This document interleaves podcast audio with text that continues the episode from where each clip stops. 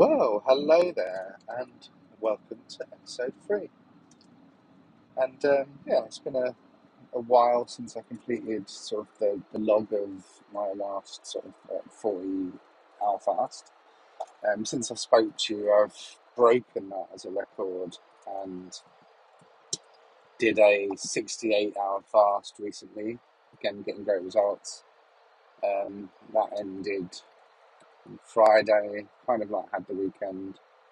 I've been enjoying some food and um, a few alcoholic beverages, and yeah, I'm just about to embark upon or go for a new record. And I'm thinking about actually trying to go through the entire week, so it's Sunday as I speak to you right now, and I'm aiming to fast for six days, so to eat next Saturday, which is um, you know, a significant five-day fast. You're talking one hundred twenty, what was it, forty, twenty-four hours in a day, so ten days would be two hundred forty, so you're talking one hundred twenty hours for five days, adding in another twenty-four, you know, so you're talking one hundred forty-four hours to get me through Saturday.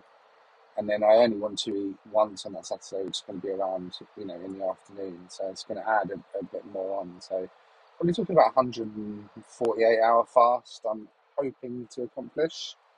Um, currently, as I start recording this, I'm on a fourteen hours and forty-nine minutes already completed. So I'm on the journey, basically. So, yeah, um, I may... I'm I'm not going to make the focus of this podcast to be to, you know, an update throughout that um, time. I'll do a, a podcast at the end of it um, to explain results and things like that. Instead, I thought that I'd talk about, you know, doing this type of extended fasting, fasting in general, uh, maybe explaining a few of the few of the different ways of fasting, um, and then looking at that as compared to sort of like the, the, the standard um, dietary advice that has been sort of like mainstream, which is just basically looking at your caloric intake in versus uh, caloric expenditure out, and talking about why fasting is by far superior to that, and why that method in all reality is ninety-nine percent guaranteed to fail. So yeah, stay tuned and um, join me for this podcast. So yeah, so obviously in the last few years, I think it's fair to say that people have, you know, started to notice and recognise fasting a lot more, you know, than say ten years ago. So ten years ago it was considered to be something that was like kind of ridiculous to do. People's reactions would be, what, you're starving yourself? How, like, that seems like such a crazy idea. But actually, you know, I, I think sort of through my own experiences, um, you can see, I mean, to me now, I'm a, as a person that's using extended fasting as my kind of my way at the moment, you know, um, I am definitely seeing that it is, it is pure and simply the way. It's the way to long-term health, and it's also the way to fast and sustainable weight loss, um, which I'll talk more about as we go on. But, you know, obviously there's there's ways of doing it. If you're someone that's sort of been brought up and, you know, like, if you look at the nineteen seventies in Western, or anywhere in the world, there wasn't an obesity problem. You know, people didn't, basically, there was no high levels of obesity. Why was that? It's because basically in those times, people were just encouraged to eat their meals. You know, I remember sort of growing up and, and sort of the messages that you did hear was like, don't snack between meals. Um, then sort of the advice kind of changed, and it was um, this idea of, you know, constant snacking to, to sort of keep your metabolism charged up and, and in overdrive, and you know, which basically, if you forward wind it to fifty years later and you're looking in um, you know, twenty twenty-two, has caused massive obesity problems, like in, in many nations around the world. Um, pure and simply, this comes because of insulin. You know, when you eat, basically, you know, most foods will will lead to a rise in insulin. There's some foods that, that really, really spike your insulin levels. Basically, insulin is a hormone, and it's a hormone that instructs your body to store food for later. It's like, it's that's that's what it's done. That's what it does. That's what the job is. It's like, store it. And um, logically thinking then, if you're consistently eating, as as sort of like many people still are advising people to do, you know, you've got to have your breakfast, you've got to have your mid-morning snack, you've got to have your lunch, you've got to have your afternoon snack, your dinner, late evening snack. You know, it's like, this is how people are eating now. So what you're consistently doing is you're, you're, you yourself are instructing your body to keep storing, storing, storing energy for later. All fat is, is just stored food energy. You know, so it's like, take a look at the advice that nations have been given, which is pretty much eat regularly, eat low fat, eat, eat sort of high carb diets and reduce calories, and reduce those calories throughout the day. So just take a little bit of these calories and eat them frequently. Is you're consistently just making your body be in insulin mode. And obviously, whenever you overly overuse something, then you get resistant to it. You give, you keep giving people too many antibiotics, eventually they become anti resistant to antibiotics. And same is true with insulin. It leads to insulin resistance, and, and then you're down the road of type two diabetes and and an obesity crisis. Um, so yeah, so pure and simple, what happens then is not only has the sort of dietary advice been very, very poor for nations, but then you get to the medical profession, and, and the medical profession are treating type two diabetes, which is all to do with the body having too much insulin and not being able to deal with it and just becoming resistant to it. And what do they prescribe type two diabetics? No, you guessed it, insulin, which is just a crazy response. So it just basically fuels and adds to the problem. So the solution is fasting. The solution is fasting. So what types of fasting? If you've never done it, if you're one of these people that has consistently eaten regularly and you find yourself in a position where maybe you're pre-diabetic, or you're, you, do, you do have diabetes, and um, your blood sugar levels are a massive problem to you and leading you down, you know, into a, a very sort of grave situation, then you definitely want to see if you can find yourself a medical professional that is sympathetic towards fasting, because medication and drugs isn't, isn't the way to deal with it. Um, you know, obviously, who am I to be listening to? I'm not a medical professional. Listen to Doctor Jason Fung if you want to, you know, get into the real sort of details of looking at research studies, um, and where, you know, he can he, he can prove it scientifically and, and conclusively. Um, but it is really something that you can consider. I would say if you've never tried fasting before, then you want to be looking at intermittent fasting. And what is intermittent fasting? Well, intermittent fasting generally is talking about eating windows. So it's, it's like, you know, if you, for example, a real basic window that you could start off with, which is not too difficult to do, is to start, you know, is to still eat three meals a day. It's to end your fasting window at, say, six p.m. and then don't eat anything until the breakfast the next morning. You know, if you ate at six, you'd have a twelve-hour window. If you ate at seven, you'd have thirteen. If you ate at eight o'clock, then you'd have been fasting for fourteen hours. And then a fourteen ten regimen, as, as that would be, would mean that you've got a nice balance there between feeding and fasting.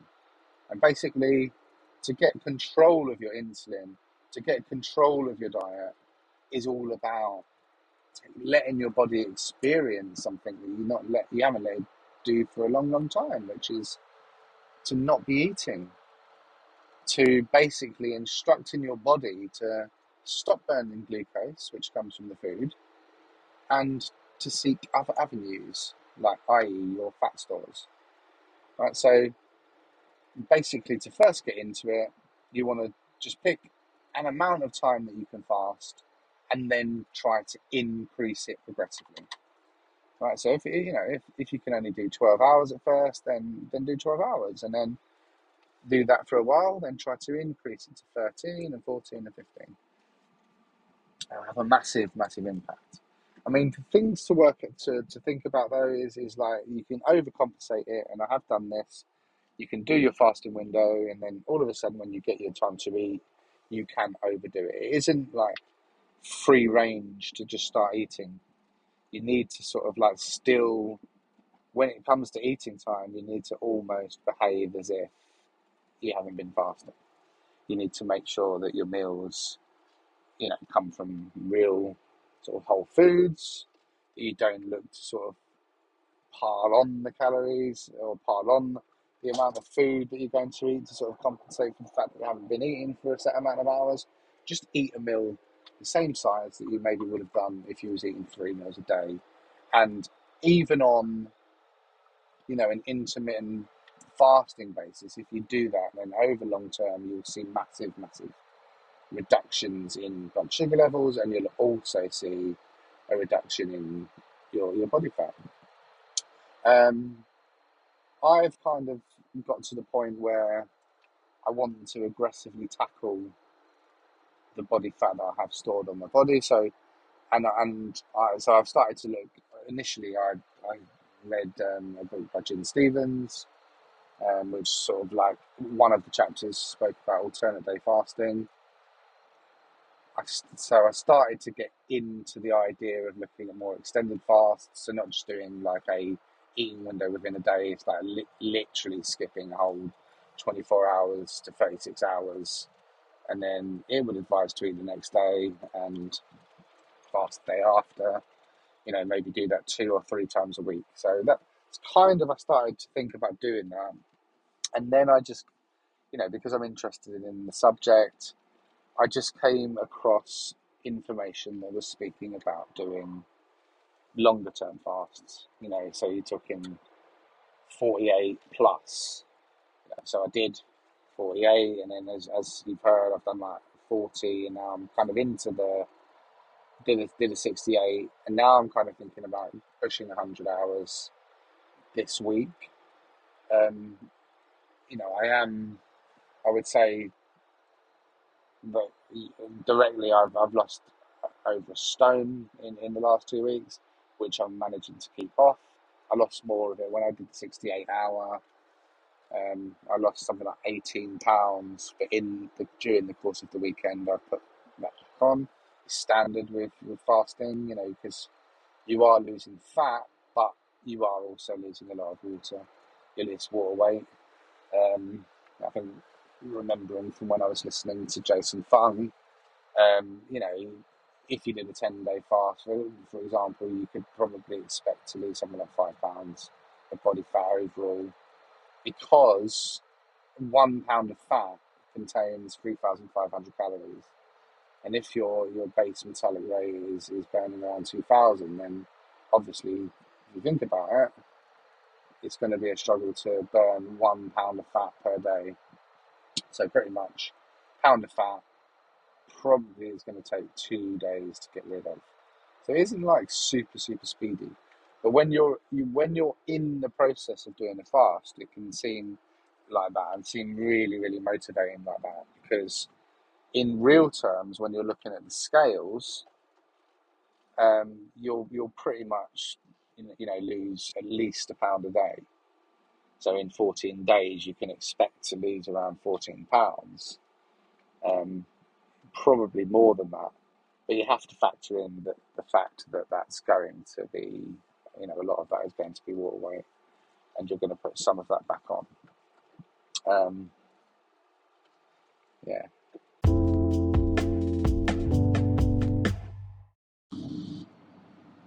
Well, there'll be people out there sort of saying, well, what's the difference between, you know, doing that and just like really significantly cutting your calories?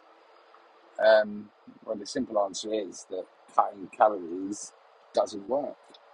It's been the advice for years, and study after study has shown that it doesn't work. And why is that? It's because actually you can say, so say for example, you, you your base metabolic rate burns two thousand calories a day. So at the moment you take in two thousand calories. It does seem really logical to say, okay, well, if I cut down my daily calories by five hundred to make it one thousand five hundred, by that logic, then I should lose a pound a week. Doesn't happen. Why doesn't it happen? Because calories in is in balance with calories out. So if you drop your calories in by one thousand five hundred, your body, which is a fine-tuned machine, will decrease your calories output by one thousand five hundred. So again, people that have experimented with that and not seen results on the scales, and you know that you're probably one of them. Most of us have tried that.